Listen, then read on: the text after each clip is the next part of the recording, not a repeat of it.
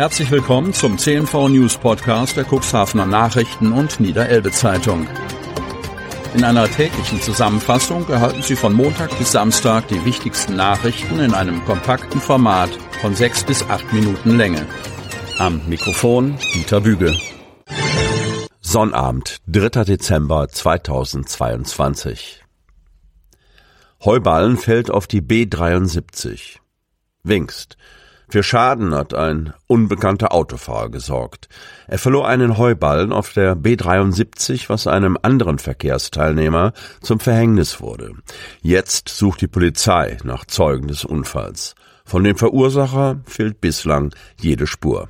Am Donnerstag fuhr ein unbekannter Verkehrsteilnehmer mit einem Gespann aus Pkw und Anhänger gegen 15.50 Uhr auf der Bundesstraße B73 in Richtung Hermoor. Auf Höhe der Wingst verlor er nach Polizeiangaben während der Fahrt einen Heuballen von seinem Anhänger. Der Heuballen fiel auf die Gegenfahrbahn. Ein entgegenkommender 35-Jähriger aus Neuhaus konnte mit seinem kleinen Transporter nicht mehr ausweichen und kollidierte mit dem Heuballen. Dadurch wurde der Kleintransporter beschädigt. Die Schadenshöhe schätzt die Polizei auf 1000 Euro. Der Heuballen wurde durch den Aufprall zerstört, das Heu verteilte sich über die Fahrbahn und den Seitenraum. Der Fahrer des Gespanns sei davongefahren, erklärte ein Polizeisprecher, ohne sich um den entstandenen Schaden zu kümmern. Dass sich hinter dem Verursacherfahrzeug mehrere Autos befunden hätten, die ebenfalls nicht anhielten, gehen die Ermittler davon aus, dass der Unfall durch weitere unbeteiligte Personen beobachtet worden ist. Zeugen melden sich bitte bei der Polizeiinspektion Kadenberge oder beim Polizeikommissariat Hemmoor. Bald Start für den Polizeineubau. Cuxhaven. Es tut sich was auf dem ehemaligen Gaswerksgelände. Die ersten Baufahrzeuge sind zu sehen und neben dem Gebäude der Polizeiinspektion Cuxhaven prangt nun das Bauschild für den Erweiterungsbau, der hier bis 2025 entstehen soll.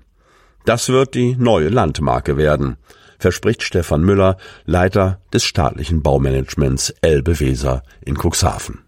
Dass viele Passanten das Bauschild genau studieren, beweist, dass dieses Bauprojekt weit über den Kreis derjenigen hinausstrahlt, die dort einmal arbeiten werden.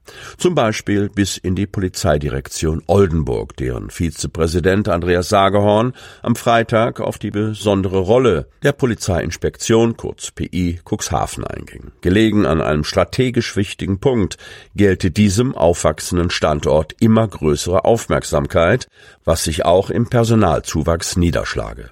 Auch die Zuständigkeit für die erste Phase maritimer Bedrohungslagen sei ein Alleinstellungsmerkmal der PI Cuxhaven. Die Beschäftigten, Polizeibeamtinnen und Beamte ebenso wie Verwaltungskräfte brauchen Platz, der nun in dem lange geforderten Neubau geschaffen wird. Danach schließt sich die Sanierung des Bestandsgebäudes an. Der Bau mit dem nüchternen Charme der frühen 80er Jahre wird dann komplett neu energetisch modernisiert. Am Ende sollen alle Beschäftigten, von denen einige Fachbereiche und Kommissariate jetzt noch auf vier angemietete Außenstellen verteilt sind, in den Komplex der Werner-Kammern-Straße eingezogen sein, sodass dann in beiden Gebäuden zusammen rund 230 Personen arbeiten werden. Etwa 400 Mitarbeiterinnen und Mitarbeiter, davon etwa 330 Beamtinnen und Beamte im Polizeidienst, zählt die Polizeiinspektion Cuxhaven insgesamt. Neuer Vizechef der Verwaltung in der Börde. Lamstedt. In der Börde Lamstedt steht die Ernennung eines neuen stellvertretenden Verwaltungschefs an. Der Ilienworter Henning von Bagen ist von Samtgemeindebürgermeister Holger Meyer für diesen Posten vorgeschlagen worden. Am nächsten Donnerstag, 8. Dezember, entscheidet der Samtgemeinderat über die Neubesetzung. Dies dürfte jedoch nur noch Formsache sein. Notwendig ist dieser Schritt, da der bisherige Amtsinhaber Frank Springer zu Jahresbeginn nach Hemmoor als Stellvertreter des dortigen Samtgemeindebürgermeisters wechselt. Sein Nachfolger in Lamstedt soll Henning von Bagen werden, der bislang beim Landkreis Cuxhaven beschäftigt ist. Der Samtgemeindeausschuss hat sich in dieser Woche einstimmig für von Bagen ausgesprochen.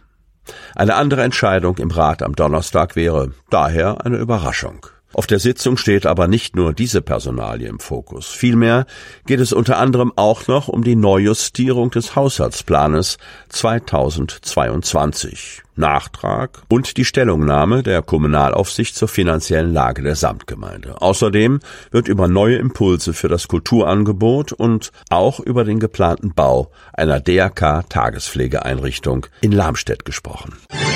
Diskussion über Krankenhaus in Otterndorf. Mit der sogenannten Rekommunalisierung des Otterndorfer Krankenhauses nach mehreren Eigentümerwechseln und einem Insolvenzverfahren hatten der Landkreis und die Samtgemeinde Landhadeln Initiative ergriffen und betreiben jetzt die Klinik in Eigenregie. Doch die ursprünglich prognostizierten Defizite fallen in diesem Jahr, aber wahrscheinlich auch im kommenden Jahr deutlich höher aus als erwartet. Auf einer Sondersitzung am Dienstag um 8.30 Uhr im Cuxhavener Kreishaus wird sich der Finanzausschuss mit der Thematik auseinandersetzen. Der ursprünglich prognostizierte Fehlbetrag wird sich in diesem Jahr von rund 1,5 auf wahrscheinlich 4,7 Millionen Euro mehr als verdreifachen. Und eine Kehrtwende ist kurzfristig nicht in Sicht. Auch für 2023 muss mit einem deutlichen Defizit gerechnet werden. Für dieses und das kommende Jahr ist die Finanzierung seitens des Landkreises und der Samtgemeinde Landhadeln aber erst einmal gesichert. Aber was passiert danach? Welche Perspektiven oder neue Strukturen sind realistisch? Die Unruhe innerhalb der Politik wächst jedenfalls angesichts einer möglicherweise drohenden und millionenschweren Dauersubvention der Klinik. Bereits in der vergangenen Woche hatte sich der Finanzausschuss mit diesem Thema und der Endabrechnung für 2021 beschäftigt, im nicht öffentlichen Teil der Sitzung. Am Dienstag soll es transparenter werden, wenn sich das Gremium um 8.30 Uhr trifft. Einen Tag später steht der Kreistag an. Sie hörten den Podcast der CNV Medien. Redaktionsleitung Ulrich Rode und Christoph Käfer. Produktion Win Marketing, Agentur für Text- und Audioproduktion.